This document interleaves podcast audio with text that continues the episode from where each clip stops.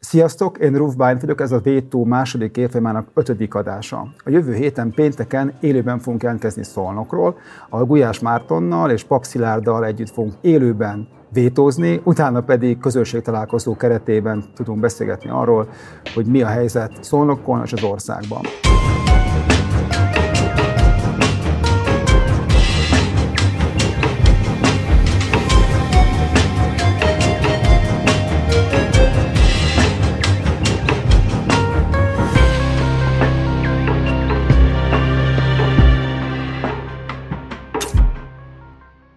Mai napon Schulz Nórával, szerkesztőtársammal, Kövesdi Veronikával, az ELTE médiatudományi tanszék munkatársával fogunk beszélgetni a politikai mítoszképzésről.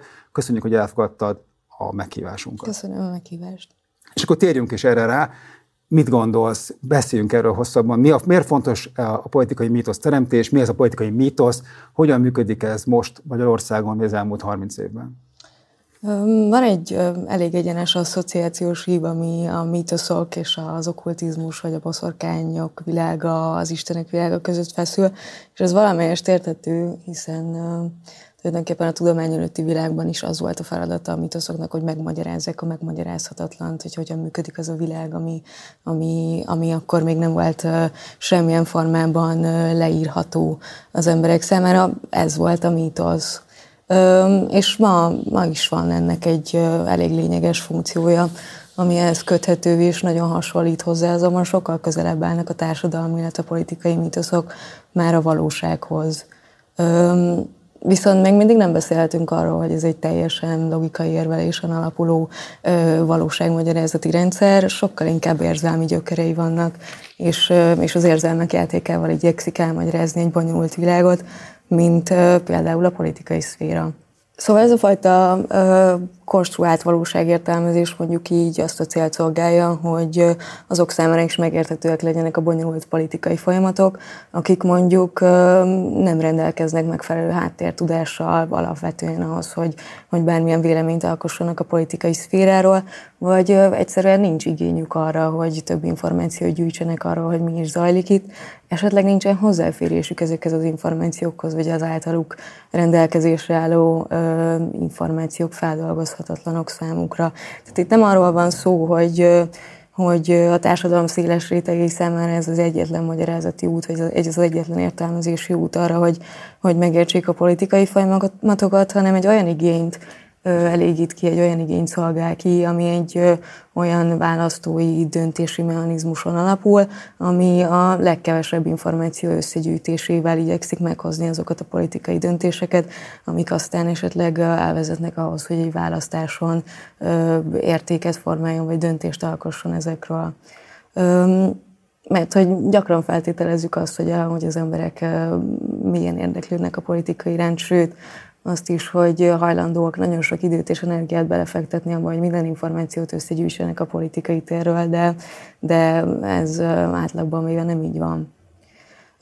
És azáltal, hogy hogy a politikai, a komplex politikai folyamatok leegyszerűsödnek a, a, a mítosz testében, és, és azokat egy ismerős, az ismerőség érzetével összekeverve, szimbólumokká formálva, amik könnyen kicserélhetőek és könnyen értelmezhetőek, és, és jelentéssűrítő eszközük van, vagy jelentéssűrítő funkciójuk van, illetve ezek által hívhatóak elő könnyen az érzelmek is, egy olyan világot eredményez, ami, ami egy egyszerűen felfogható rendszer, a jó és a rossz szembenállása, a bináris oppozícióké.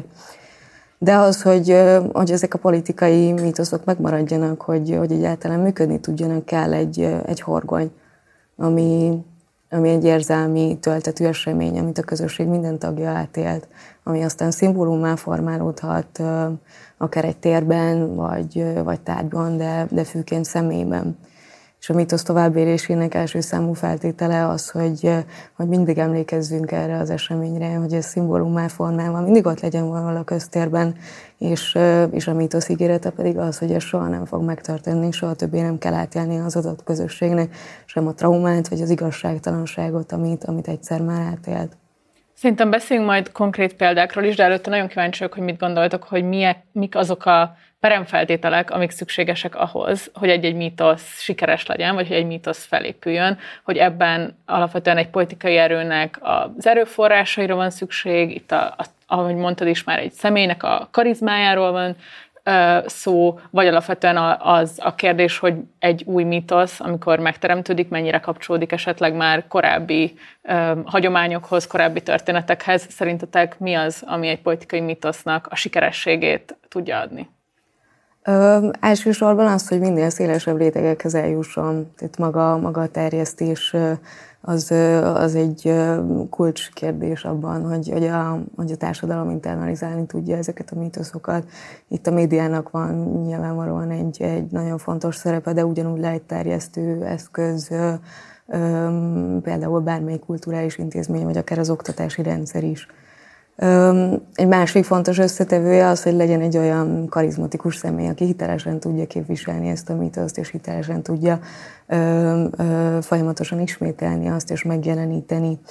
Ö, ezen kívül az, hogy folyamatosan előhívjuk magát, a, magát az, alap, az alap kiinduló szimbólumot, ami ez a, ez a traumatikus esemény, vagy az igazságtalanság volt, hogy erre folyamatosan emlékezzünk most emiatt elmennénk a konkrétumokra. Magyarországon hogy látod, hogy a politika csinálásnál a mítoszteremtés mennyire egy ilyen tudatos dolog, szóval, hogy ha valakik ülnek egy asztalnál, és mondjuk politikai, politikai stratégiát, vagy akár politikai termékeket gyártanak, akkor mennyire mennek, tehát mennyire ismerik, amikről beszélsz, peremfeltételeket, és mennyire tudatosan használják ezt? Azért, ugye megnézzük a, a politikai mítoszoknak a, felépítését, akkor nagyon sok szempontból párhuzamba állítható a populista kommunikációs stílussal.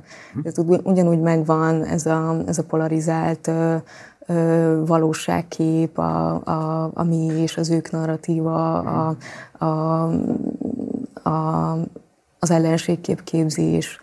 Ö, és így, így ebből a szempontból azt gondolom, hogy biztos, hogy vannak, vannak erre törekvések, konkrét törekvések, illetve az egyszerűsítés is egy, egy a, populista kommunikációhoz kapcsolható fontos elem, hogy minél egyszerűbb üzenetekkel kommunikáljunk, minél nagyobb érzelmi benyomásokat hozzunk létre a, a célközönségben. Üm, úgyhogy ebből a szempontból szerintem van ebben egy, egy konkrét törekvés, és az is fontos eleme ennek, hogy, hogy az, hogy egy, egy jól ismert rendszeren alapuljon ez az egész valóságkonstrukció, és, és jól befogadható, és, és érzelmileg erős hatásokat kiváltó legyen, ehhez érdemes visszanyúlni a, a régi mítoszok, vagy az, a, a kulturális kódoknak a, a, a, az eszközéhez, tehát hogy, hogy már olyan, olyan metaforákat, szimbólumokat, archetípusokat használjon fel, amiket az adott közösség jól ismer, és ezt beépítse. Uh-huh. Akkor nézzük meg egy konkrét volt arra, hogy akkor összegyűjtöttünk, hogy mik, van, mik vannak az elmúlt időszakban ezek a politikai mítoszok, vagy mítoszgyártások. Itt van, kezdjük az elsővel. Kicsit tudnál erről beszélni, ez Márki Zaj Pétertől származik, 21 novemberben van az indulása ennek a, ennek a próbálkozásnak. Igen, ez egy, ez egy remek példa szerintem arra, hogy, hogy ez a bináris opozíció megjelenik, hogy van két konkrét kategória, ami szemben áll egymással, a jó és a rossz, a szeretet és a gyűlölet. Ugye ebben a, ebben a kommunikációs narratívában jelent meg a, a tiszták győzelme uh-huh. is, a, a, az, a, a politikai tér megtisztítása, és, és ezek mind olyan, olyan jelzők, amik, amik nagyon erős érzelmi hatást tudnak kiváltani a célközönségben. Tudha, Viszont... Tudnak, tudhatnak? Mit gondolsz erről a konkrét dolog, konkrétról? Hogy erről ez... a véleményem van, kutatásom nincsen, hogy konkrétan a véleményedet, a. Azért vagy hogy a véleményedet mond. mindenki ö, egy olyan politikai térben él ma szerintem, ahol a gyűlölet egy elég meghatározó tényező, és, és az, hogy végre, végre valaki azt mondja, hogy, hogy felélegezhetünk, és nem arról fog szólni az egész politikai szféra, hogy mindenki gyűlöli a másikat és a csarkodnak, hanem, hanem itt egy, egy közösség kialakítása, lehetséges, ahol, ahol az emberek valóban szeretik egymást, és eljöhet Jézus országa. Uh-huh. Tehát, hogy itt abszolút megjelennek olyan bibliai motivumok, amik, amikkel Merkizai Péter szerette volna kifejezni azt, hogy ő, ő a kereszténységből nagyon sokat merít. És hogy működik, vagy ez működött, de most függetlenül attól, hogy mi az eredménye a Márkizai Péternek a választásnak, mind, mind esetleges az ő saját, egy ilyen potenciális szavazóit megszólítani képes mitológia szerinted működött? És mennyire tud működni egyébként a szeretet, mint hívó szó ebben a világban? Most, most kíváncsi vagyok, mert nekem is van véleményem, de hogy, de hogy ez mennyire egy ilyen összetartó és, és szavazásra ingerlő érzelem? Erről egyébként vannak kutatások, hogy a negatív érzelmek sokkal jobban motiválják az embereket, mint a, a pozitívak, és itt most, most a negatívat egy teljesen egyszerű kategória rendszerben éltem, hogy a, hogy a gyűlölet, és, és én ide sorolom a haragot is, uh-huh. negatív érzelem, valaki ezt nem teszi meg, de hogy, hogy sokkal nagyobb motiváló tényező önmagában is, de, de a közösséget tekintve is, tehát sokkal nagyobb lesz a közösségi kohézió, hogyha együtt gyűlölhetnek valakit, és van egy olyan ellenségkép, ami, ami összefoghatja őket. Úgyhogy, úgyhogy igazából a gyűlölet egy működőképes hívószó, de, de muszáj azt a kontextust is figyelembe menni, amiben ez, ez elhangzik, hogy, hm. hogy mennyire, mennyire van elege esetleg az embereknek ebből, vagy nincsen. Viszont itt szerintem nem arról van szó, hogy, hogy ez okozta a hibát, vagy ez nem okozta a hibát, ez az, ez az aktuális mítosz, hanem az, hogy, hogy az előbb említettem, annak, hogy sikeres legyen egy politikai mítosz, egy hiteles képviselő kell, aki mindig valamelyest koherensen tudja legalább azt képviselni, hogy ő, ő, ő szakértői politikusként tud szerepet vállalni, és ezt abban az értelemben értem, hogy, hogy képes egy tárgyalásra, képes kontrollálni magát, képes azt a hmm. kommunikációs narratívát követni, ami, ami úgymond a karakteréhez illik, és nincsenek benne túlkapások. Uh-huh. Jó.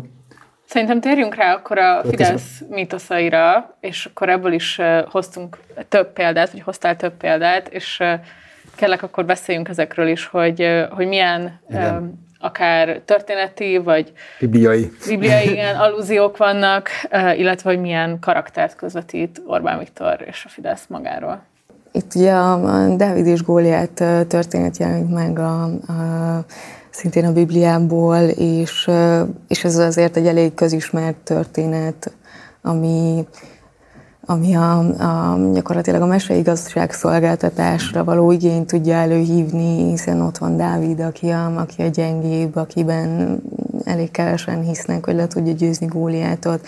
Itt a szembenállás is megjelenik az, hogy, az, hogy mi vagyunk szemben a, a, a, a nagy Góliáttal, aki ugye Brüsszel az egyik ellenségképünk, és ami még nagyon fontos ebben az, hogy, hogy itt az értékeknek a, a megvédése a fő üzenet, hogy muszáj azokat a tradíciókat, ami egyébként az egész kormánykommunikációban egy nagyon fontos elem, hogy, hogy a, a, a, a tradíciók védelme, a magyarságkép védelme az, amit veszélyben van, amit nekünk meg kell védenünk, és, és, és meg is fogunk védeni ez nagyon sokban hozzátesz ahhoz, hogy, hogy hogyan alakul ki aztán Orbán Viktorból az a, az a szereplő, aki mindig képes megvédeni az országot, aki mindig tudja képviselni Magyarország érdekeit, tök mindegy, hogy milyen fenyegetéssel állunk szemben. Ezt akarja mutatni, hogy ő mindig képes erre. Tehát ez az ő, ez az ő mítosza, hogy, hogy, ő, egy, hogy ő mindig, a, mindig védi a, a, a magyarságot. Ugye ezt építi már nagyon régóta, erről fogunk beszélni a műsorban majd. Bocsánat, visszatérve még egy pillanatra a Dávid Góliáthoz. Ugye ez egy ilyen magyar magyarság alapélmény, vagy alapilyen nemzetkarakterológia, hogy mi ezt szeretnénk mindig magunkról hinni, hogy mi vagyunk itt a szlávok tengerében, a, ugye, hogy mindig, mindig, van egy, mindig van egy góliát, akit aztán a Magyarország aztán valamilyen furfa, furfangos módon legyőz, vagy ezt szeretnénk hinni, hogy legyőz, és ugye erre ez egy ilyen magyarság alapélmény, és, és ezt ját, ezen a hullon játszik Orbán Viktor ilyenkor, tehát ez egy létező magyar karakterológia, amit aztán ő felerősít, és ennek a vezére, hogy ő, ő is maga egy Dávid, de az ország is maga Dávid, nem? Szóval, hogy így, így, így, ez vagy így, így keveri ezt a dolgot be. Nem kérdezem, csak, hogy én ezt így érzem. Igen, itt szerintem a, a Dávidokként, mint többes szám is erre Igen. utal, hogy itt, itt, a, itt az egész magyar társadalom, a minden egyes tagja, külön-külön mindenki egy Dávid, mindenki belekerül ebbe a szerepbe. Hát meg szerintem azért nagyon érdekes teljesítmény, hogy, hogy az ötödik Orbán kormányról beszélünk, vagy negyedik kétharmadról beszélünk, és hát, hogy mondjam, tehát a, a Góliát és a Dávid hogyan van Simán. meghatározva, és hogy pont ez, hogy, hogy az a típusú túlhatalom, vagy az a típusú felhatalmazás, brutális felhatalmazás, ami, ami van a Fidesznek és ami van Orbán Viktornak, hogy ezt mégis akár a követői szemében ö, próbálja akár alsóbb polcra helyezni, és arról beszélni, hogy itt még mindig igazából még többre van szükség, még nagyobb felhatalmazásra, még nagyobb támogatásra, és ez szerintem egy olyan kommunikációs teljesítmény, vagy egy olyan mitoszteremtés, ami a, a Fidesz számára nagyon is működik. Hát, és ugye rá is játszanak, ugye, tehát ez egy nagyon Igen. régóta épített mítosz Orbán Viktornak, hogy ő Dávidként Igen. funkcionál. Jó, menjünk a következőre. A következő az ez a nemzet megmentője, mint, mint mítosz. Erről, erről, erről mit gondolsz? Vagy ez, ez mennyire működik, mennyire van ez a nemzet, ugye, mint szó is, meg, meg a megmentő, mint szó, mennyire játszik, és mennyire fontos ez a, a Fidesz kommunikációban, és ezt mit tudja felülírni? Um, Ugye ez, ez ebben nagyon jól látszik, hogy milyen hatása van annak, amit az építési technikának ebben a fotóban, ami, ami zajlik, hogy erre mennyire tud rezonálni egyébként a közönség. És, és ugye itt a nemzet az már egy, egy olyan homogén egész, amit, amit ezzel a kommunikációval igyekeztek felépíteni a magyarságképet, aminek a tökéletes reprezentációjává igyekszik válni Orbán Viktor, az ideáltipikus magyar, aki, aki mind a, a, a, a privát személyiségével is a, a magyar értékeket közvetíti, mint pedig a politikaival, és ezzel meghatározza azt, hogy mit is jelent magyarnak lenni, és mit, mi az, ami, ami nem tartozik már ide, mhm. ki az, aki már nem magyar, és ezzel megteremti azt az egységet, aminek azt a közösséget, aminek a megmentője lehet. A megmentéshez pedig az kell, hogy legyen egy folyamatos krízis, amivel szemben állunk, és ezeket a kríziseket pedig personifikálja, tehát hogy adjon hozzá egy, egy olyan személyt, akinek a, a, a megjelenítése a szimbólumá tud válni egy ellenség képében, akit mindig le lehet győzni újra és újra, és mindig fenyeget minket, és, és azáltal válhat így a nemzet megmentőjévé, hogy, hogy tulajdonképpen a, a, a, a krízisek szülik mindig a profétákat, tehát hogyha a társadalmi rend ingadozni kezd, akkor bukkannak fel, akkor amikor arra van szükségünk, hogy valaki megmentsen minket, akkor odáll és megment minket. De ez egy tudatos játék, viszont nem ez abszolút tudatosan van Orbán Viktornál építve, hogy ő egy, egy, egy nemzetnek a megmentőjévé vált így az évek során. Szóval, hogy 2002-ben, amikor elvesztette Orbán Viktor a választást, és meg is lepődött ezen, hogy akkor volt egy nagy átalakulás, hogy volt három beszéd egymás után a választás után, a választás köré, amiben elmondta azt, ugye ez úgynevezett haza nem lehet ellenzékben kérdés, ugye ott van a nagy váltás, amikor azt mondta, hogy aki, aki nem, a, tehát a, ő a haza, tehát mindenki más, aki, ezen, aki, nem, aki nem ez, az, az ugye ki van ebből zárva, és akkor ez a teljes térfogalás abból, hogy aki ne, ez először a haza, aztán a nemzet, aztán ennek voltak még különböző lépései, aki nem ebben van, az nem is magyar, nem is, nem is része, és, és ez egy nagyon tudatos munkának a hát, gyümölcse, azt nem tudom, de mi olyan szempont gyümölcs, hogy egyedüliként uralja, és amit van, nagyon fontos, hogy ki a magyar, ezt lényegében átengedődött arra, hogy ezt a Fidesz valamilyen módon definiálja, nem? Tehát hogy igazából az ő ilyen definíciós rendszerében próbál a ellenzék is mozogni, nincsen igazából neki magyarság ilyen gondot, hogy akkor a magyar, milyen a, milyen a, milyen a magyar, vagy milyen akár ez nem fideszes magyar. És ez egy nagyon komoly munka, ami egyébként, bor, tehát egyébként borzasztó, de, hogy egy, de mint politikailag sikeresnek sikeres. Igen, és ez szerintem hozzátartozik az is, hogy, hogy a szavak leuralása, a nemzeti szimbólumok leuralása és hozzákapcsolása a, a, ehhez a magyarságképhez. Abszolút. Tehát, hogy lényegében azokat a szavaknak a teljes birtoklása, ami pozitív színben vannak, és az, az ellenség, ugye ez egy tudatos munka, szóval ez egy, ez egy itt, hogy mondjam, szociálpszichológusokkal és nyelvészekkel játszott munka kezdettől fogva, mik azok a szavak, amiket szeretnénk, szeretne a Fidesz használni, mit szeretne sugározni. Ugye óriási munka van abban, hogy ezeket a szavakat jól kiválasztják, nem mindig sikerül, de azért általában azért sokat tesztelik, és lényegében ez például a nemzet, haza, ország kérdéskör, ez, ez százszerzelékosan van már uralva. A következő képet nézzük meg, az a Ugye ez a, igen, ez a, igen. ez már, hogy mitosz-e vagy, vagy nem, az egy másik kérdés, de ugye ez is egy, ugye ez is egy, egy na, igen. Ö, hát ez tulajdonképpen az ellenzék képtelenségének a, a mitosza, uh-huh. hogy ö, hogy itt vannak ö, olyan ellenségképek, akiknek a legyőzés egy dicsőséggel jár, és vannak azok a, az ellenségek, akik, akikkel nem is érdemes egy ringbe szállni, hiszen nem vagyunk egy súlycsoportban. Uh-huh. És ö, ez látszik itt, hogy a, ugye a humor eszközével, az elbagatelizálással ö, próbálják azt a azt a képet felépíteni, hogy, hogy az ellenzék önmagában képtelen a kormányzásra, nem arra, hogy jól vagy rosszul kormányozzon, hanem hogy egyáltalán.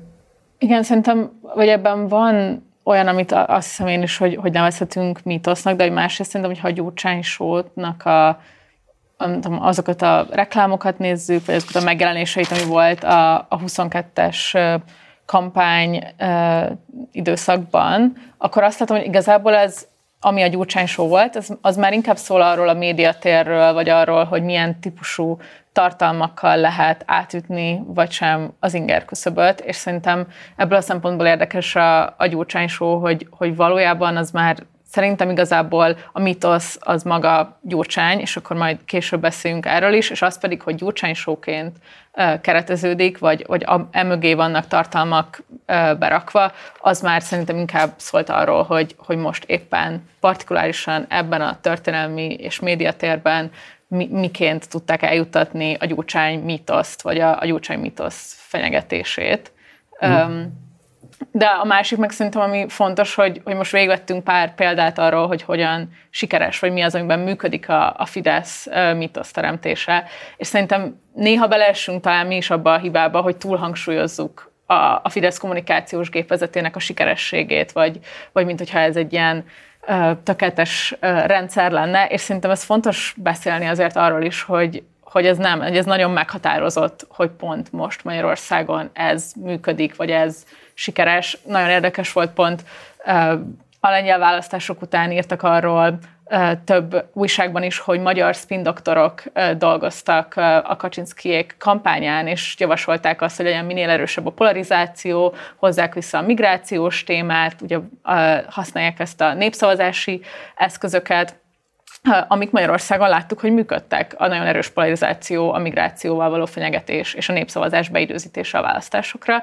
És pont arról cikkeznek a lengyel sajtóban most, hogy, hogy a magyar spindoktorok tanácsai fordítva sültek el, tehát valójában az ellenzék számára tudtak mozgósítani, mármint a lengyel demokratikus ellenzék számára, és ezt csak azért mondom, mert szerintem nagyon fontos az, hogy, hogy mi az a társadalmi közeg, amire egy kommunikációs eszköz ráépül.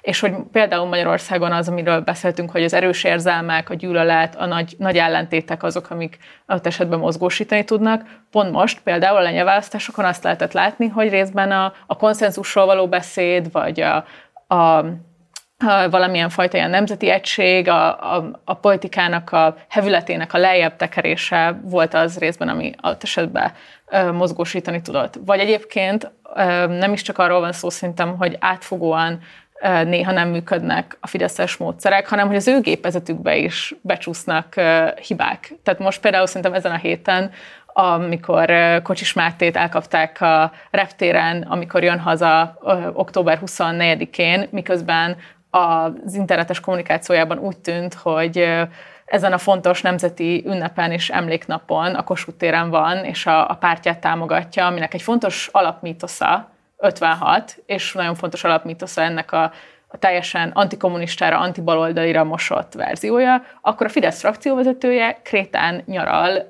egyébként a Fidesz egy másik legfontosabb véleményvezérével, Bajer Zsoltal együtt. És hogy csak hogy szerintem az, hogy vannak inkonzisztenciák, hogy vannak ellentmondások, hogy vannak hibák a Fidesz gépezetében, néha azért erre is érdemes szerintem reflektálni. A kérdés ilyenkor inkább az, hogy van-e olyan politikai erő, ami utána ezt, a hibát, vagy ezt a, a tényleg olykor a, a mítosz legmélyére menő ellentmondást ki tudja hangosítani, föl tudja ráhívni a figyelmet, és esetleg el tud-e bizonytalanítani bárkit, bármilyen Fidesz szimpatizást abban, hogy mennyire hiteles a Fidesz vagy a kormány. Visszafelé haladok, hogy hogy persze vannak hibák, elkövetnek hibákat, de szerintem addig, amíg Orbán Viktor nem követ el hatalmas baklövéseket, addig teljesen mindegy. Vagy amíg azokat a baklövéseket be tudja építeni a, a saját karizmájába. És a Gyurcsány show abban, abban teljesen igazad van, hogy itt, itt, itt van egy kis változás a, a, a, az alapmitoszhoz képest, de Gyurcsány ebben szerintem szimbólumként jelenik meg, tehát hogy ő, ő a mítosz egyik összetevőjének, a, a, tehát hogy ő egy fontos eleme a mítosznak összetevőként. Viszont itt a Gyurcsány amit megnéztünk, vagy megnézhetünk a, a Mini Ferivel együtt, ez, ez egy nagyon érdekes uh, szinkretizmus, vagy szelekciós mm-hmm. azzal kapcsolatban, hogy itt van egy, van egy nagyon erős uh, kultúripari háttértörténet az Austin powers ami, ami egy, egy, egy érdekes elemet hív elő, a humort, és ennek a célja az, hogy a, hogy a már nagyon ős gonoszként megjelenített Jócsány Ferenc mellé oda tett Miniferi továbbra is egy nevetséges ö, ö, színben tűnhessen fel, hiszen ez is azt segíti elő, hogy, hogy azt képviseljük, hogy mi nem vagyunk egy szinten, nekünk nem kell egymással megharcolnunk, mert nevetséges vagy, nem, uh-huh. nem az ellenségem.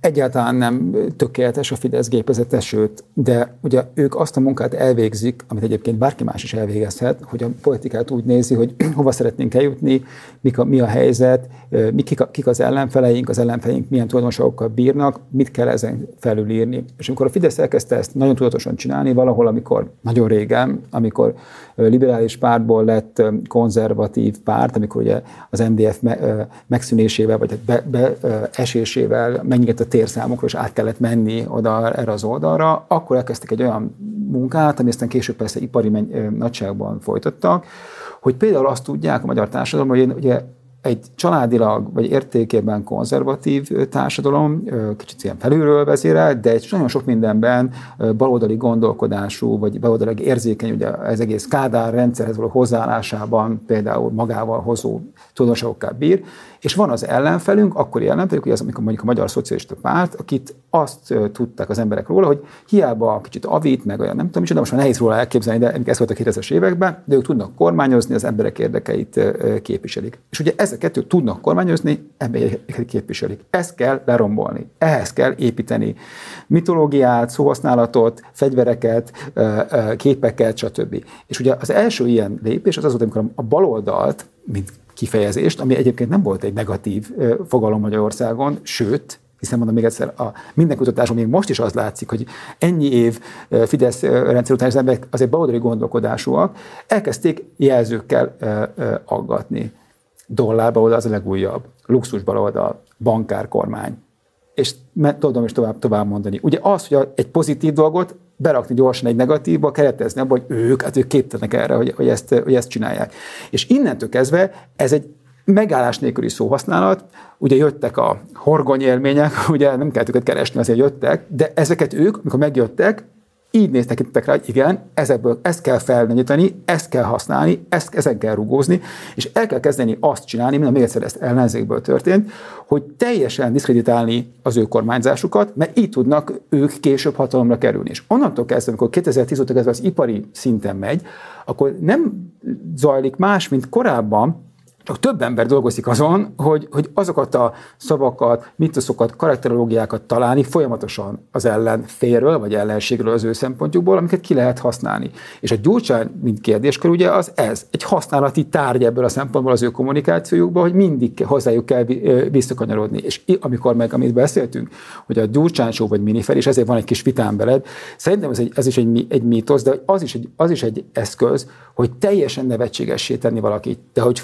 te teljesen, ugye ez egy nagyon-nagyon erős kifejezés, amikor valaki megsemmisítően nevetségesé teszi az, ellen, az ellenségét, vagy az ellenfelét, most ez persze kérdőjel, mert azt mondja, hogy ő teljesen alkalmatlan valamire, tehát hogy leradírozni, és ez, egy, ez már egy újabb, újabb, újabb szint, ugye itt volt egy ilyen, egy ilyen kis kanyar ebben az egészben, hogy, hogy, hogy ez a nevetségesség, humor hogyan, hogyan jön be az Orbáni világba.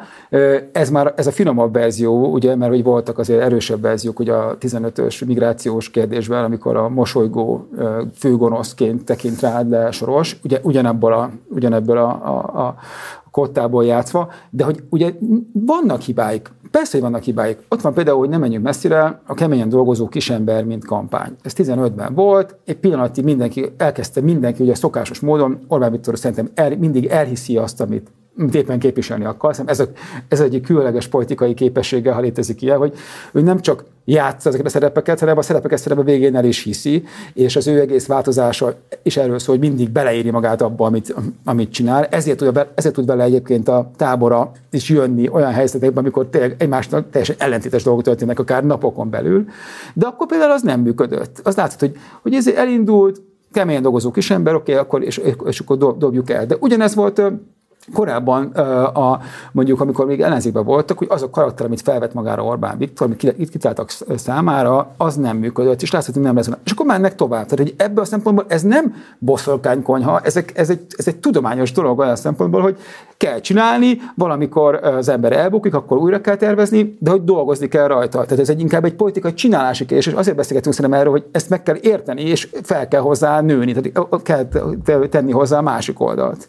Abszolút, szerintem a humor ez egy érdekes kérdés, és csak én nem is csak azt látom, hogy adott esetben ö, olyan hibáik vannak, mint amiket az előbbiekben mondtam, hanem hogy sokszor én azért azt is észreveszem, hogy amikor a Fidesz vesztésre áll, vagy amikor gyengé pozícióban van, akkor azért öm, önmaga, tehát egy elég röhelyes akciókat tudnak végrehajtani, vagy amik nem működnek. Tehát az, amikor mondjuk a 19-es önkormányzati választási kampányban Karácsony Gergelyt próbálták kizökkenteni, meg lejáratni ezekkel a öm, parkolórának öltözött aktivistákkal, vagy a, vagy a cirkuszos öm, autók, amikor megjelentek, vagy próbálták megzavarni az eseményeit. Én alapvetően azt látom, hogy ez igazából valójában nem tudott mozgósítani a, a Fidesz számára, sőt, egyébként szerintem, ha valami, akkor, akkor az ellenére uh, sült el, és, és egyébként, amikor azt nézzük, hogy mondjuk adott helyeken a Fidesz uh, ellenzékben van, vagy egy gyengébb pozícióból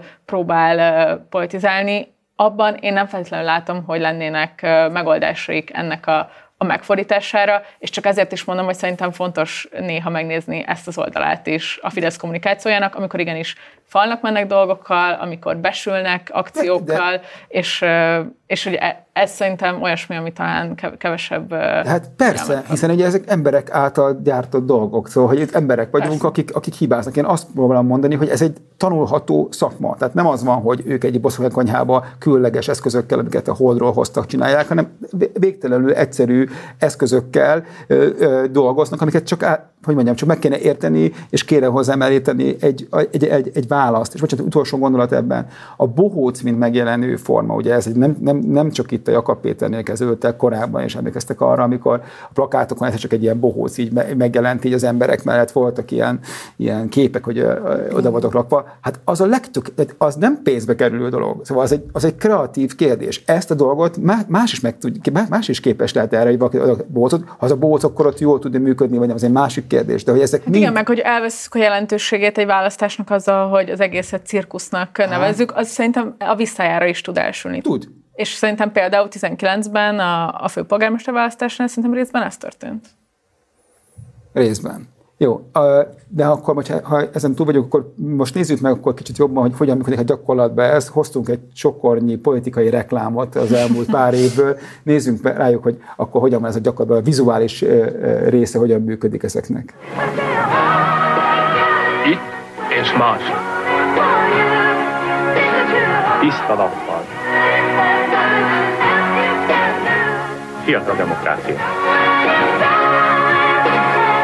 Új Magyarország. Szavaz a Fideszre. Az élethez az kell, hogy az lehess, aminek születtél. Szabad, Szabad ember. Hogy te dönthessd el, hol élsz. Hogy megtaláld saját lehetőségeidet. Miben hiszel. Hogy magadban is bízhass. Miről álmodsz. Hogy ne csak a múlt eszményei vezessenek. Ez a liberalizmus. Az eszme, amely most új életet teremthet. Megmutattuk, hogy nem egyszerűen csak pénzt tudunk osztani, hanem képesek vagyunk átalakítani intézményeket, szabályokat a hétköznapi emberek érdekében. Persze, hát tele vagyunk még tennivalókkal. Az országnak nem az az érdek, hogy visszaforduljunk. Az országnak az az érdeke, hogy 10 millió ember átélhesse azt az örömöt, hogy előre is messzebbre jutunk. Új helyzet állt elő. Mivel a kormány a választások előtt eltitkolta az igazságot, csak az első forduló után derült ki, hogy a költségvetés összeomlott. Ha nem változtatunk, tömeges elbocsátások és elszabaduló árak várnak ránk. Pénzhiányra hivatkozva még a kórházainkat is el fogják adni. Most csak Magyarország számít. Nem az én ambícióim, nem a pártom érdekei. Összefogás és nemzeti kormány kell, hogy elkerüljük a válságot. Magyarország számít önre. Lehet magyar a bolti paradicsom. Lehet zöld a fekete munka. Lehet olyan országban élni, amely büszke múltjára, de van jövőképe. Kétszeresére nőtt az államadóság. Évente 32 ezer erőszakos bűncselekmény történik. Magyarország valóban többet érdemel. Itt az idő. Fidesz.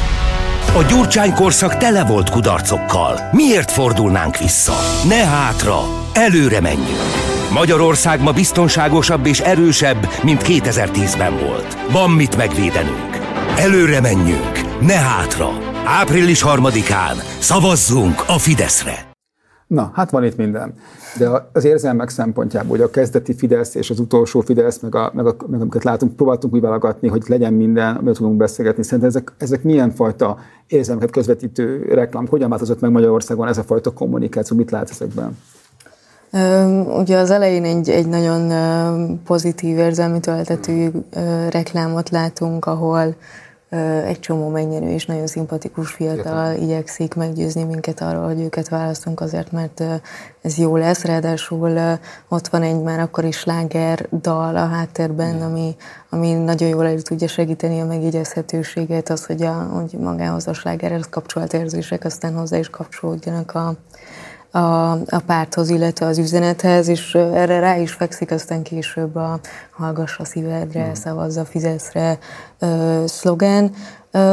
Aztán elkezd itt is megjelenni az a, az a nemzetközi trend, hogy a, hogy a pozitív üzenetek helyett, vagy a, a komparatív reklámok, vagy pedig a teljesen negatív érzelmi töltetű, fenyegető reklámok jönnek el, amik már azért dolgoznak, hogy megmutassák, hogy, hogy hogyha minket választasz, akkor mi lesz az oké, okay, és mi fog történni, mi lesz a jó, viszont hogyha nem minket választasz, akkor, akkor milyen szörnyűségek fognak bekövetkezni. Itt a komparatív reklámoknál a kettőt látjuk egymás mellett. Viszont aztán eljutunk odáig, hogy már csak negatív üzenettel dolgozik, és már csak azzal, hogy hogyha nem minket választasz, akkor milyen szörnyű krízisek fognak bekövetkezni.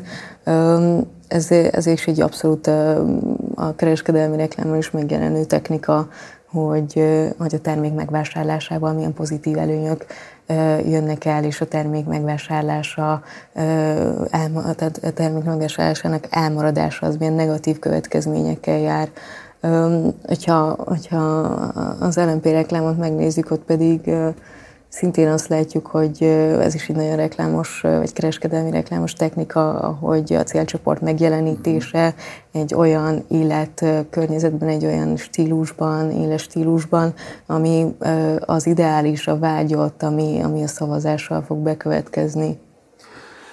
És van benne kettő, ami nagyon érdekes, az egyik szemét nagyon, még 20 év után is nagyon jól működő, vagy akkor jól működött reklám, egyik az ez egyik leg, egyik legsikeresebb reklámja, a reklámkampánynak 2004-es EP választáson volt, ami ugye pont arra fókusz, amit mondtál, hogy van egy célcsoportom, van egy szó, amit éppen akkor még jobban hangzott, mint, mint most, ez a liberalizmus, és, és annak van egy ilyen nagyon feeling hangulat, egy nagyon, akkor, akkor ugye 20 éves, nagyon modern hangulatú reklám volt, ami pont annak szól, hogy van az én szavazóbázisom, fiatalok, és egy ilyen, ad, adsz egy ilyen hangulatot, Szerintem ez egy tök érdekes, hogy, hogy, hogy ez hogyan kopott ki, vagy miért nem használják ezt a fajta nagyon primer érzelmekre ható, nem negatív érzelmekre ható, hanem inkább ilyen összetartozásos kérdéseket most a pártok. Miért nincsen, ugye senkinek nincsen igazából ilyen, ilyen szempontból, nem senkinek, de az ellenzéken belül keveseknek van ilyen nagyon ideológiai és nagyon érzelmi töltetű mondani valója. Ez ugye, ugye eltűnt volna, mindenki mindenkihez akar egyszerre beszélni.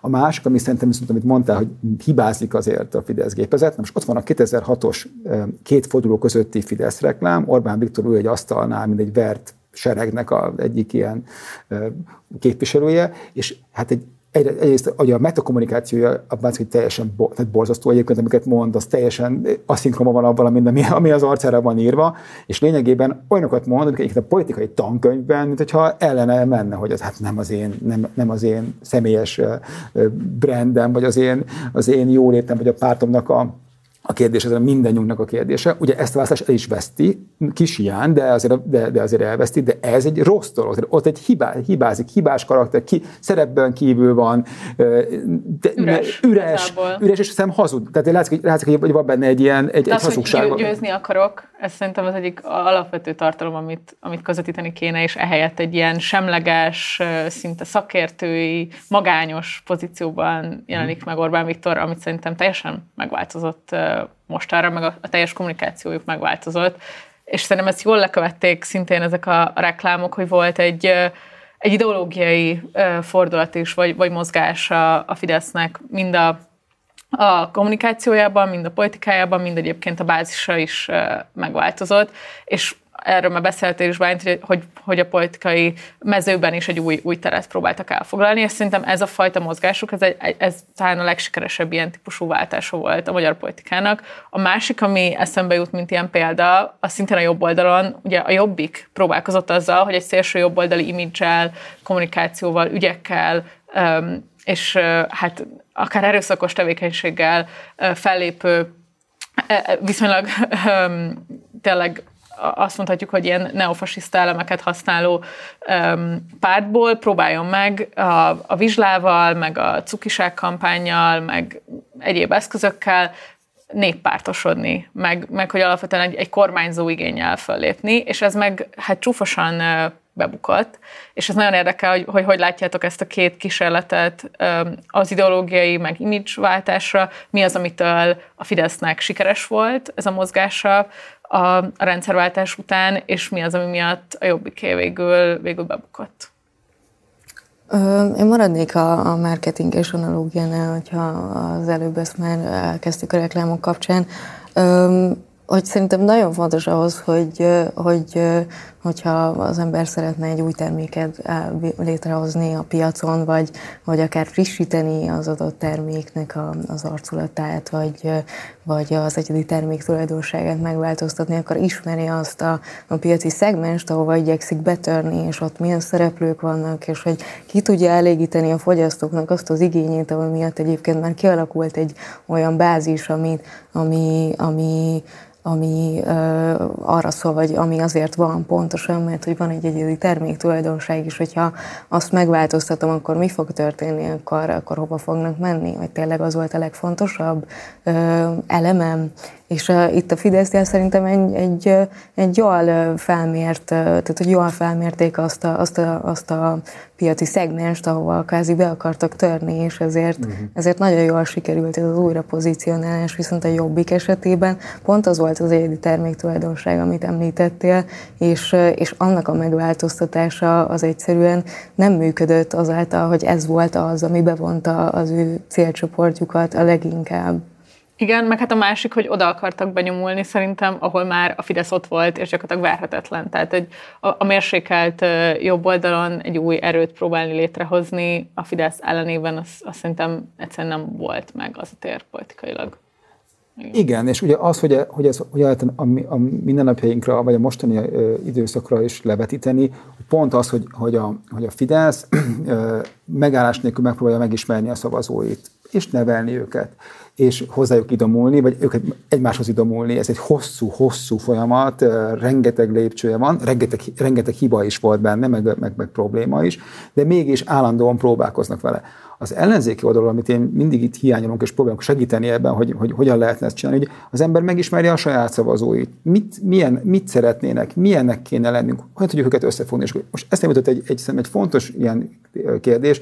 Itt van például a Momentum. Ugye a Momentum 17-ben ö, alakult, és ugye most már ugye 20 három év, évvége van, és még mindig nem tudja szerintem saját maga sem, vagy nem ismeri kimondani, hogy hol van az ő szavazó, szavazó bázisa, hogyan kéne hozzájuk beszélni. Ez egy ideológiai szavazóbázis, egy hangulatos szavazóbázis, ez egy bármilyen fajta, tehát hogy nem tud hozzájuk igazából szólni, vannak ilyen szavaik, de nem egy, nem egy tudatos végezvitt stratégia, nem egy, hogy mondjam, nem egy átgondolt, nem, nem megismerve az ő lelkületüket, hogy ők, hogy ők hogyan lehet hozzájuk beszélni. Hiszen ez, ez megint olyan dolog, ami persze megint mindig jön a Dávid és Góliát kérdéskör, hogy ugye pénzkérdés vagy nem pénzkérdés, ez nem akkora pénzkérdés, mint nem lehetne megcsinálni, hogy az ember erre koncentrál.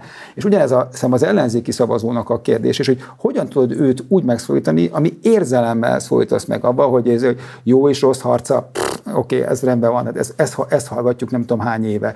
És ugye az, ami tök érdekes, hogy, hogy az ellenzéknek, vagy a nem Fidesz oldalnak egyébként sikerült ezt be, be, be, be rakni ezt a, ezt a vágást, nagyon régen volt, de 98 és 2002 között, amikor Orbán Viktor éppen a jobb oldalnak volt a vezetője, akkor az az akkori MSP, SDS által generált ilyen ö, vágás rajta, hogy ő a diktátor, hogy ő a diktátor, hogy aki nem, nem hajlandó semmit se, csak mindent maga csinál, az működött. Tehát ugye 2002-ben egy olyan ember győzte le, aki igazából nem tudott elmondani egy bővített mondatot sem. De az emberek inkább bízták, bíztak Megyesi Péterben, aki kicsit az olyan, hát olyan ütött, kopott, meg olyan kedves, nem tudom micsoda, de mégis nem az a... Nem az szociális a, üzenetek. A, a, a, kettő, ezek nem, ez, mondjam, ezek csomagok, de hogy, de hogy mégis a, a, a omnipotens vezetőből egy nem kevésbé potens vezetőre cserélték le, azért, mert az a lejárató kampány ellene, sok minden más, működött, betaláltak abba. És a, ugye az a nyolc évnyi MSZP, SZDSZ kormányzás kellett ahhoz, hogy utána az emberek ezt elfelejtsék, és inkább szerettek volna olyan valakit, aki aztán újra, nem tudom, két kézzel fogja a, a, a kormányt, és egyedül fogja, ugye, mert ugye az a első Fidesz képen egy csoportban van, utána már a többiek már megszűntek mellőle, és csak egyedül, egyedül van. És beszéljünk szerintem akkor az intézményeiről is, annak, hogy, hogy hogyan működik a, a politikai kommunikáció, és ebben szerintem a megafon egy olyan, ami, ami kiemelt jelentőségű, meg kiemelt figyelmet is kap, akár szerintem túlzottan is az ellenzéki közösségben, nyilvánvalóan nagyon erős üzenetekkel, nagyon erős érzelmi hatásokkal dolgozik, eléggé káros üzenetekkel nyilván, és szerintem van egy ilyen érdekes jelenség, hogy az ellenzéki nyilvánosságban egyszerre van egy, szerintem egy túlbecsülése annak, hogy a Megafon mennyire tudhatni, mennyire mozgósít választásokon. Másrésztről pedig van egy nagyon egyértelmű távolságtartás bármilyen hasonló eszköznek a, a használatától, vagy én nem tudnék fölidézni most hirtelen egy olyan párt elkötelezett, vagy kifejezetten ellenzéki politikai aktivistának tekinthető influencert az ellenzéki oldalon, mint amilyenek mondjuk a Megafonnak a véleményvezérei, most, most nevezzük így. Nagyon érdekel, hogy hogy látod a, a Megafon szerepét így a magyar politikai kommunikációban, vagy a, specifikusan hogyan látjátok a politikai influencerkedést, akár globálisan, akár Magyarországon? A Megafonnak van egy, egy olyan vélt vagy valós szerepe, hogy, hogy azokat az üzeneteket, amiket egyébként a, ugye a kormánynál is láthatunk és közvetít, ezt át is veszik ezek az influencerek, és, és ugyanaz a szóhasználat nagyon sok esetben is ezzel nagyon meg tudják erősíteni az üzeneteknek a tartalmát kampányidőszaktól függetlenül és olyan negatív üzeneteket is meg tudnak jeleníteni, amit mondjuk nem lehetne egy, egy kormányhoz köthető, konkrétan kormányközeli szereplőhöz, vagy frontpolitikushoz, vagy frontpolitikus szájába adni, hiszen az, az visszatetszést válthat ki, hogyha konkrétan ezek a személyek végeznék azt a karaktergyilkolási munkát, amit egyébként sokszor megfigyelhetünk a megafonos influencereknél, és így elkerülhető az a, az a diszonás probléma, hogy, hogy az, hogy, hogyha a karaktergyilkolást egy, politi- egy, egy Fidesz politikus végezni, akkor tulajdonképpen ugyanúgy beszállna ugyanabba a ringbe, ami, amit uh, igyekszik eltagadni, hogy egyáltalán egy súlycsoportban van ezekkel a szereplőkkel. Nem tudom, hogy mennyire ö, hat tényleg a, a választókra, és milyen mértékben a megafon, erről, erről jó lenne egyébként egy, egy kutatást készíteni, de, de azt nem lehet egyébként szerintem eltagadni tőlük, hogy egyszerűen vannak emberek, akiknek ezek az üzenetek kellenek és tetszenek nekik, és az, hogy, a, hogy az ellenzéki oldalon nincsenek ilyen politikai influencerek, az, az, egy, az egy fájó hiánya az egész ellenzéki politikai kommunikációnak. Miért nincs szerinted Bálint ellenzéki megafon, vagy ellenzéki politikai influencer? Kicsit korábbról kezdem. Szóval a megafon egy válasz volt arra, amit egyébként te is mondtál, hogy 19-ben az önkormányzat nem, nem veszítette el az ellenzék, hanem, hanem megnyerte többek között azért, mert nagyon profi és jól szervezett Facebook kommunikációt végzett. Annyira profi volt, hogy például Taus nem volt Facebook oldala 19-ben, amikor már nem tudom hány millió ember volt Magyarországon a Facebookon. És erre volt egy, még egy válság, stáb a Fideszben, és erre egy reakció volt, hogy oké, okay, akkor csináljunk, akkor tanuljuk ezt meg, szerződjük le a legjobb hozzáértőket külföldről, tanuljuk meg, hogy a social media hogyan működik, ott vannak egy csomó szavazók, akkor ke- lépjünk ebbe bele, szervezzük ki, ugye akkor, akkor egyrészt lehet őket lehet ütni, anélkül, hogy az ember fideszes politikus legyen, kettő, be lehet tömni most már lassan több mint 3,5 milliárd forintot. Három, akkor ez egy ilyen közösségként tud működni, mint a függetlenen. Ugye ez, ez is egy, van egy ilyen játék a Fidesz, hogy vannak ilyen függetlenített szervezetek, alapjogokért központ, megafon, ilyen-olyan intézet különböző szakpolitikai elemzés, ugye mind, ez igazából mind egy, ez a Fidesznek a rendszere. És ők elkezdtek, elkezdtek ezt komolyan venni, tanulni, rengeteg pénzt áldoztak erre, rengeteget, és ugye itt az a régi szabály érvényes, ami nem mindig érvényes, de ez általában igen, hogy a, hogy, a, hogy a mennyiség és a minőség, itt a mennyiség a fontos. Tehát amikor ár, elárasztják az internetet ők, akkor ebben egy, egyrészt egy dominancia harc, és kettő pedig nem lehet őket kikerülni sem. És, és ők is hibáznak, meg ők is mondanak néha hülyeségeket, de ugye minden hiba akkor hiba, hogyha másik valaki tudja ezt használni, tud valaki rámutatni. És ugye ez egy E, ha valaki belép a megafonba, az egy komoly elköteleződés a Fidesz mellett, hogy igen, itt vagyok, fogok egy pénzt kapni, nem tudom, akkor részt ennek, a, ennek a csodálatos sónak, és az, hogy nincs az ellenzéknek, a válaszol a kérdés, ez ugye megint struktúrális probléma, egyrészt ki az ellenzék, tehát ki az, aki, aki ezt az ember csatlakozna, ki, melyik az a párt, akinek szeretne lenni az influencere, kettő pedig ugye ez a, ez a megvédettség kérdésköre, hogy én kimegyek és elkezdek harcolni a fakardommal a fideszesek ellen, akik utána ki fogják ezt szerkeszteni, hogy a anyukámnak, a testvérnek a, a, a férje mit csinált 93-ban a, a akkori APEC-ben, és tudom tovább is mondani, és utána ki fog engem megvédeni. És ez igazából ez, ez egy szervezettségi kérdés, meg egy elhivatottsági kérdés, hogy hiába lenne akár ez, nem sok olyan fiatal, aki szívesen beszállna egy ilyen rendszerben, tele van, tele van a hócipője mondjuk a fidesz vagy akár az ilyen, azért ezek nem annyira nem annyira a szexi dolog igazából a megafon, inkább egy nagyon erőltetett, de nagyon nagy erővel erőltetett, ö,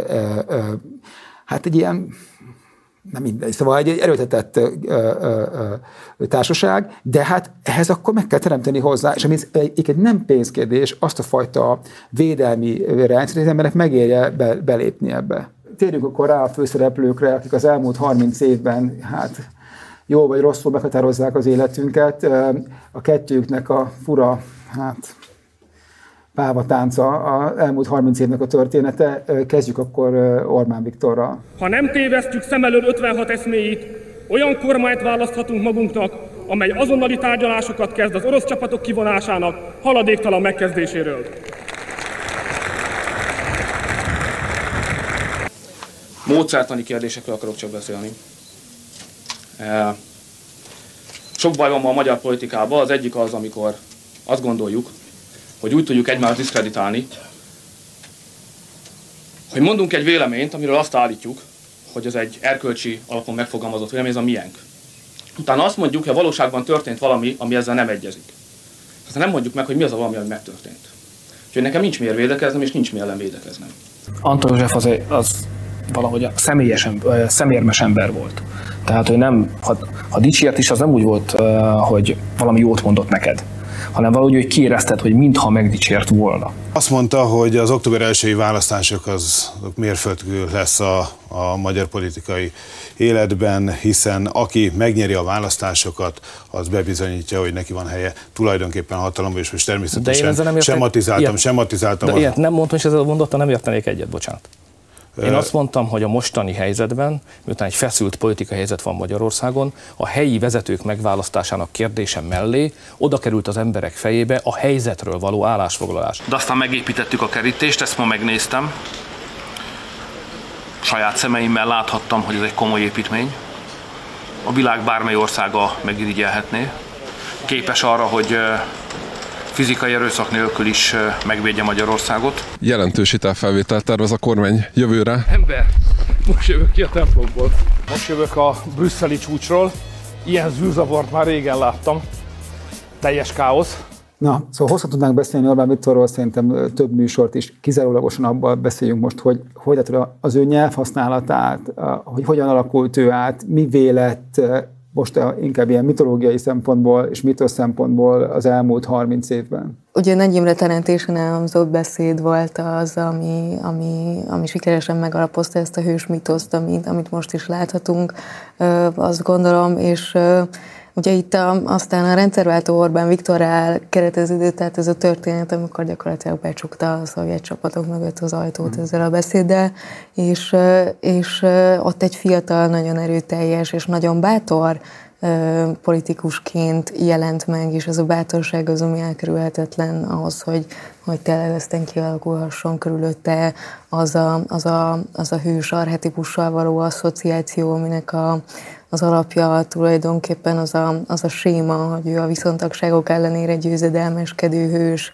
aki mindig szembeszáll az, ellenzék, az ellenséggel, ez egy frajdi elszólás volt, és, és, és az, aztán mindig győzelmet arat és, és ez az egész az, ami, ami, ami sikeresen felépített azt a mitoszt, amiről már beszéltünk, hogy ő aztán, meg, ő aztán lehet a nemzet megmentője, a, a, az egész magyarság, mint, mint magyar nemzetnek a hiteles képviselője, a megbízható vezető, és, és ez a megbízhatóság az, hogy, az, hogy ő hogyan lesz hiteles, ez, ez komoly karakterépítési stratégiáknak az eredménye az, hogy hogyan jeleníti meg a, a, a dominanciát, azt hogy, azt, hogy mennyire professzionális politikus, és emellett hogyan tud megjelenni olyan hétköznapi környezetekben is, mint például egy disznóvágás, az, hogy hogy az ember most jöttem ki a templomból, hát hogyan vette át aztán az ellenzéki mindig, és hogyan próbálta ellene felhasználni, és hogy aztán hogyan fordította vissza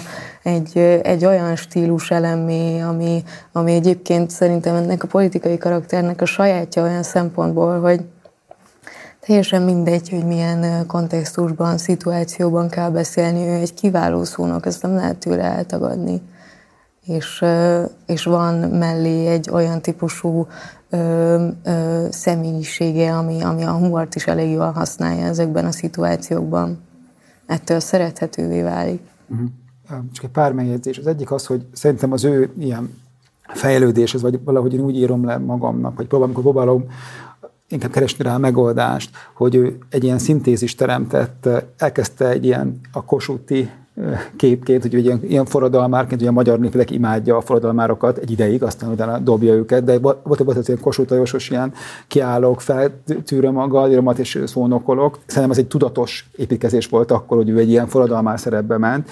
Utána, amikor lett a váltás, ugye amikor a liberálisból lett konzervatív, akkor egy ilyen, ezt az ilyen, kicsit ez a, ez a nyugati mintát követve, hogy ő egy ilyen, egy ilyen 30-as lipkonzi valaki, és itt kezdik az érdekesség, hogy szerintem, amit keveset beszélünk arról, hogy ő meglátta azt, hogy a magyar, ugye ez amikor, amikor elfoglalta, vagy amikor ő lett a jobbodalnak az egyik, egyik vezetője, ugye a koalíciós kormányzásban, de akkor jött arra rá szerintem, hogy a magyar nép azért mégiscsak Hongyulát választotta meg négy évvel a rendszerváltás után vezetőjének, ugye egy olyan posztkommunista valakit, aki korábban ugye, akit egyébként leváltott ugye a magyar nép 89-ben, és neki, mint karakter, ugye egy ilyen hongyulai karakteré kezd alakulni, aki mondom, aki baloldali elemeket ötvöz, de a tradicionális magyar vidéki életet is hozza, tehát hogy, hogy elmegy disznót vágni, meg, meg, meg pálinkázni, meg, meg iszogatni, és ez a, ez a hongyulai karakter szerintem az, ami ami elkezdett egyre jobban nőni, nőni benne, nagyon érdekes módon, közben egy-egy konzervatívként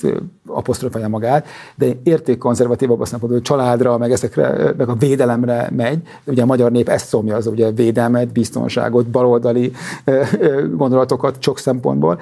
És ez a, ez a hongyurai karakter alakult át szerintem most ebbe a kádári karakterbe, és ebbe, és ebbe, ebbe a megérkezésbe, hogy az a fajta a magyar társadalomnak az a vágya, hogy legyen egy ilyen jóságos vezetője, aki, aki mindig így nézi és, és látja a kérdéseket, elemzi, és meg tudja a, a népének, meg tudja a népét védeni, és ezért neki magyarázni, ebbe a 22-es kampányban teljesen megérkezett. Szóval, hogy még, még a háború kitörése előtt is már ez a jóságos Kádár szerepbe volt, hogy egy, nem tudom mennyire emlékeztek, egy ilyen puttonyba hozta az hogy a gyerekeknek kiosztotta, utána puttonyból adta az embereknek a nyugdíjemelést, aztán a, a, az visszatérítést, és amikor jött a a háború, akkor meg átalakult ebbe a, ebbe a katonai vezetőkbe, aki, aki már ősz, és a haja már nem biztos, hogy mi, százan mennyit tud sprintelni, de amikor, amikor helyzet van, akkor oda tud menni. És az az igazság, hogy ezek, és röhögtek egy csomóan akkor azokon a képekkel, amikor egyedül áll, és nem tudom, béke, és őszként van, a haja lebeg a szélbe, pontosan arra pontosan azt csinálta akkor a Fidesz, amit kellett csinálni, ezt a biztonsági nyújtását. Ami engem viszont ebben jobban érdekel, hogy ezt hogy engedte az elmúlt tíz évben még az ellenzék, hogy ez menjen, ez a, ez a, ez a tudatos építkezés abba, hogy ő bele, belenőtt ebbe a szerepbe. Lényegében soha senki azt a, olyan kritikával nem tudott élni rá, hogy ezt, amivel rombolja ezt a nemzet atyuskája kérdés. Hogy erről mit gondoltak, hogy ez, hogy ez, hogy ez, egy, ez egy olyan őletesen nehéz kérdés, vagy hogy fókuszálni kell, vagy csak jól kell választani. Szóval nem értem, hogy hogy, hogy engedi az egy, egyébként az ő ellenzéke az, hogy, hogy ebbe, a, ebbe a nemzet megmentő szerepbe pózoljon állandóan. Hát szerintem ami egy érdekes kérdés, hogy amikor ellenfelet állít vele szemben az ellenzék, akkor ez valóban tudja opponálni Orbánnak egyébként azokat a személyiségjegyeit, amik szerintem igenis bosszantóak, vagy, vagy idegenek is tudnak lenni a magyar társadalomtól. Tehát szerintem az a, az a flagmaság, az a macsóizmus, ami, ami azért elég durván jön a Fideszből, szerintem ezek kihasználható és opponálható jegyei lennének akár Orbánnak, akár a Fidesznek is, de amikor egy keresztény konzervatív, kiábrándult Fideszest állítunk szemben Orbán Viktorral, akkor nagyon nehéz meghúzni pont azokat a bináris oppozíciókat, amikről az elején az elméleti részben beszéltél, és szerintem ez egy, ez egy érdekes kérdés, hogy az ellenzék ki fog-e tudni termelni egy olyan politikai vezetőt, aki nem csak jelszavaiban, hanem teljes személyiségében, hangulatában, életre való az élethez való hozzáállásában tud egy másik Magyarország víziót, egy másik életvíziót, egy másik személyiséget megjeleníteni. Egyébként akár szerintem az is egy érdekes kérdés, most mondjuk a, az EP választásokra tekintve, hogy valószínűleg itt elég sok női listavezető lesz a, a magyar politikában, a, főleg az ellenzék terén. Ez szerintem egy izgalmas kérdés, hogy ez hogyan fog majd ez a gender aspektus mennyire tudja meghúzni ott esetben a, a fidesz szembeni kiállást. Szerintem ez az egyik dolog, ami miatt nincsen költsége, ami miatt nincsen valódi ö, ellenzéke akár az Orbáni karakternek, mert egyszerűen még nem látott olyan összellenzéki vezetőt Magyarország, aki lényegében, tényleg eszenciájában egy másfajta politikát képviselt volna. Um, nem tudom, hogy pontosan mire van szüksége a társadalomnak. Ez egy, ez egy érdekes kérdés egyébként, mert, mert, mert hogyha azt látjuk, hogy, hogy tulajdonképpen ez a karakter működik, akkor valószínűleg itt, itt van valami szimpátia, a dominancia, a, a már-már agresszív politikai vezető irányába. De abban igazad van szerintem nagyon is, hogy, hogy nem biztos, hogy, hogy az a legjobb megoldás, hogy, hogy Orbánnak egy, egy mérsékelt vagy deszaturált verziója a, a szemben álló jelölt, hanem valaki pont olyan, aki, aki ugyanúgy karizmatikus, mert hogy sajnos nagyon sok esetben összetévesztjük a dominanciát a karizmával, mm. de, de hogy mégis, mégis képes, képes képviselőként fellépni. És akkor szerintem beszéljünk Gyurcsány Ferencről, aki a Fidesz saját legfontosabb ellenfeleként mutat föl, és aki egyébként jelenleg is a legerősebb ellenzéki pártnak a vezetője. Nézzük meg egy hasonló összeállítást Gyurcsány Ferenc politikai kommunikációjáról. Ha azt kérdezik, hogy lehet-e Magyarországon tisztességesen boldogulni, azt mondom, hogy igen. Ha azt kérdezik, mert ne hallgassuk el, ha ő azt kérdezi, hogy én tisztességesen boldogultam-e, azt mondom, hogy mi az, hogy? Nagyon is. Törvényesen és tisztességesen. Hadd mondjak egy sportos példát. Mondtam ma már ilyet? Elmondom még egyszer. Tudjátok, a kajak négyesek. Szóval akkor megy a történet jól, és érdemes megtanulni. Sportminiszter voltam, én már csak tudom, hogyha azt a kajakot áldja meg a jó ég, négyen egy irányba húzzák. Húzzátok egyformán, csináljátok együtt. Lehet Szlovákiával példálozni, és el lehet dönteni, hogy szlováki, szlovák viszonyokat szeretnénk-e. Szlovák nyugdíjakkal. Persze, nem kell fizetni osztalék utánadót, nem kell. Hogyan fogjuk kifizetni a nyugdíjakat? Hogyan? El lehet menni Magyarországra, itt lehet bennünket hagyni, kérem szépen. Tessék! Azt üzenik nekem, hogy a változásokhoz szükséges összefogásnak, a változáshoz szükséges stabil kormánytöbbségnek és az ellenzék józan magatartásának én magam vagyok az akadálya. Remélem, hogy így van, hogy csak én magam vagyok az akadály. Mert ha igen, akkor ezt az akadályt én most megszüntetem. És jól alszik, Viktor, kérdezem én. Jól alszik? Jól alszik, amikor százezrek magától félnek, és rohadt rendszerétől? Jól alszik? És mondja, csak a szotyolát köpködi rohadt módon a stadionban, vagy köp a nemzetére is. Elnök úr, elnök úr, új platform, úgy hallottam? Hogy, hogy a TikTok? Miért pont ez a platform? Kösz, kösz. Na igen. Szóval, hogy arra valamit gondolsz? Ha összehasonlítjuk egyébként az Orbán Viktori nyelvezettel ezt a, ezt a típusú retorikát, akkor azt látjuk, hogy, hogy, hogy a kettő között mind a, mind a metaforákban, mind a szimbólum használatban óriási különbségek vannak. Orbán meg tudja jeleníteni a, a falusi világnak a, az illúzióját azzal, hogy, hogy régiesítő szavakat használ, hogy azt mondja, hogy esztendőt, vagy hogy jó magam, hogy olyan mindenki számára ismert metaforákat mond, vagy olyan anekdotákat mesél el, amihez országszerte tudnak kapcsolódni, és ezáltal egy, egy sokkal közelebbi politikai szereplőt láthatunk, mint amit egyébként Gyurcsány Ferenc karakteréből érezhet a közönség. Itt van egy távolságtartás a között, hogy hogy mi milyenek vagyunk, és hogy, és hogy az, aki, aki a, a szónoklatnak a, az előadója, ő milyennek képzel el minket. Szerintem nincsen a kettő között párhuzam. Most nagyon nehéz róla beszélni, hogy a történelem sok mindent ugye másképp látott velünk, de ugye azt, az, szóval ő, mi az, ő volt talán inkább az első olyan totál politikus Magyarországon,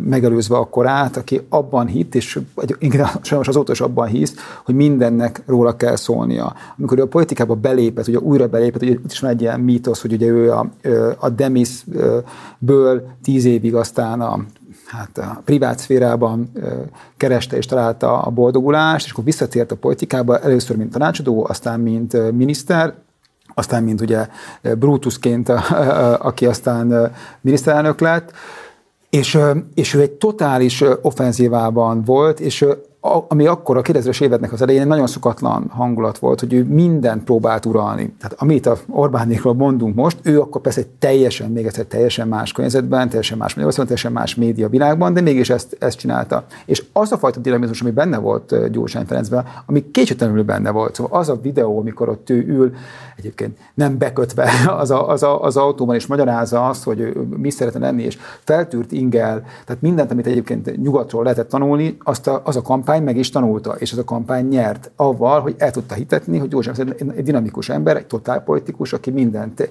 technikai módon, de mégis egy ilyen tudott a baloldalnak hitelt adni, nem hitelt, hanem hitelt adni, és, és ez a másik Freud, és, és, és képes volt egy, egy, egy nagy arányú győzelemre. És ugye a, kett, ugye az, ez, a görög tragédiában a, a győzelem és a bukás közötti körülbelül hát áprilistól szeptemberig tartó időszakban mégis az az ember volt, aki másodszorra, meg, tehát másodszorra nyert a szocialista SZDSZ koalíció, ilyen még nem volt Magyarországon, és onnantól kezdve az ő karaktere amikor az összöti beszéd ugye felszínre tört, és az egész akkori zavargások és, és felháborodás, a Orbáni Fidesz meglátta, mint nekik, ugye, aki, aki akkor már kétszeresen megbukott pártelnök, megtalálta azt, amit mondtál, olyan pontot, amire az egész politikájukat újra lehet ö, ö, csavarni, megvan az ellenség, megvan a közös összetartozás, hogy mi, most már mindenki ott volt egyébként, mindenki ott volt mindenki azon a bizonyos tüntetésen, amit a rendőrség egyébként tényleg ö, ö, szétvert, és megvan az, hogy be lehet mutatni, amit korábban nem sikerült ugye az, abban a kampányban, hogy rosszabbul élünk, mint négy éve, ez már múlt, ott lehetett bemutatni, hogy igen, minden, amit csinálhatok, az hazugság volt, minden, amit mondhatok, az hazugság.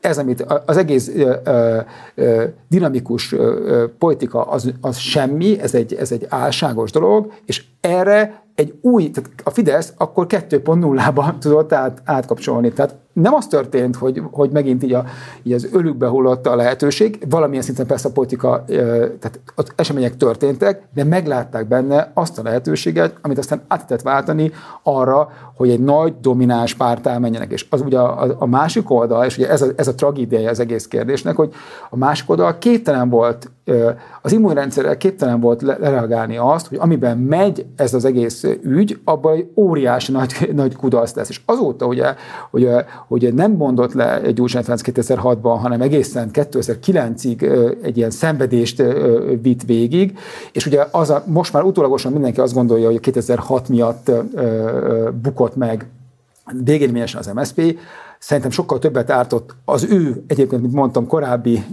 mitoszának, hogy tudnak kormányozni, az a három év, amiben tényleg ilyen ide-oda minden, tehát ott aztán tényleg minden volt, az egész ö, ö, nem Fidesz oldalnak, mint a 2006-os ö, ö, ö, események, és onnantól kezdve semmi más nem kell csinálnia Orbán Viktornak, mint ezt a mitoszt öntözgetni, nevelgetni, ha éppen akkor kell, hozzá kell adni egy kis, kis, kis tápszert, ha éppen akkor kicsit le kell kicsit nyisszantani, és bármikor lehet ezt to, ö, ö, tovább vinni, mert a Fidesznek, a Fidesznek a 2.0-jának ez az alapélménye. És annak a, a tagadása, hogy ez az alapélmény, ez egy, aztán az a politikai hiba. Tehát nem tagadni kell, hanem ezt el kell ismerni, hogy ez a tény.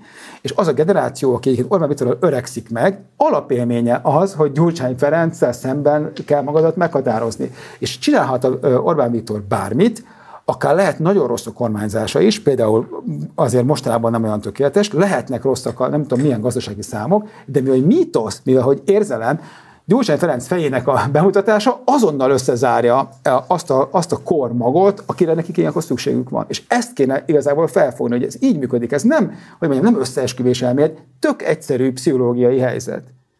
Abszolút, tehát hogy az, amit, az, amit most vázoltál, az, az teljesen így van, egy Gyurcsány Ferenc személye az a szimbólum, aminek a, a, ami meg tudja testesíteni azt az élményt, ami 2006 volt ennek az országnak az igazságtalanság, a trauma, a, a tüntetés élménye, és akárhányszor látjuk az ő ö, képmását, előhívódik ez az élmény, és az, hogy, hogy ez folyamatosan ismétlődik a, a, a magyar nyilvánosságban, folyamatosan látjuk ezt, folyamatosan emlékeztetnek minket rá, ez, ez pont az ellentéte annak a, a pszichoterápiás folyamatnak, amikor azért beszélünk arról a traumáról, ami megtörtént velünk, hogy aztán kigyógyuljunk belőle. Ez pont a sebek feltépéséről szól, hogy aztán továbbra lehessen görgetni ezt a mítoszt, és, és, és tovább lehessen abban tartani a, a, ezt az egész valóságot, hogy, hogy ez az, amit szeretnénk elkerülni, ez az, ami nem fog megtörténni újra.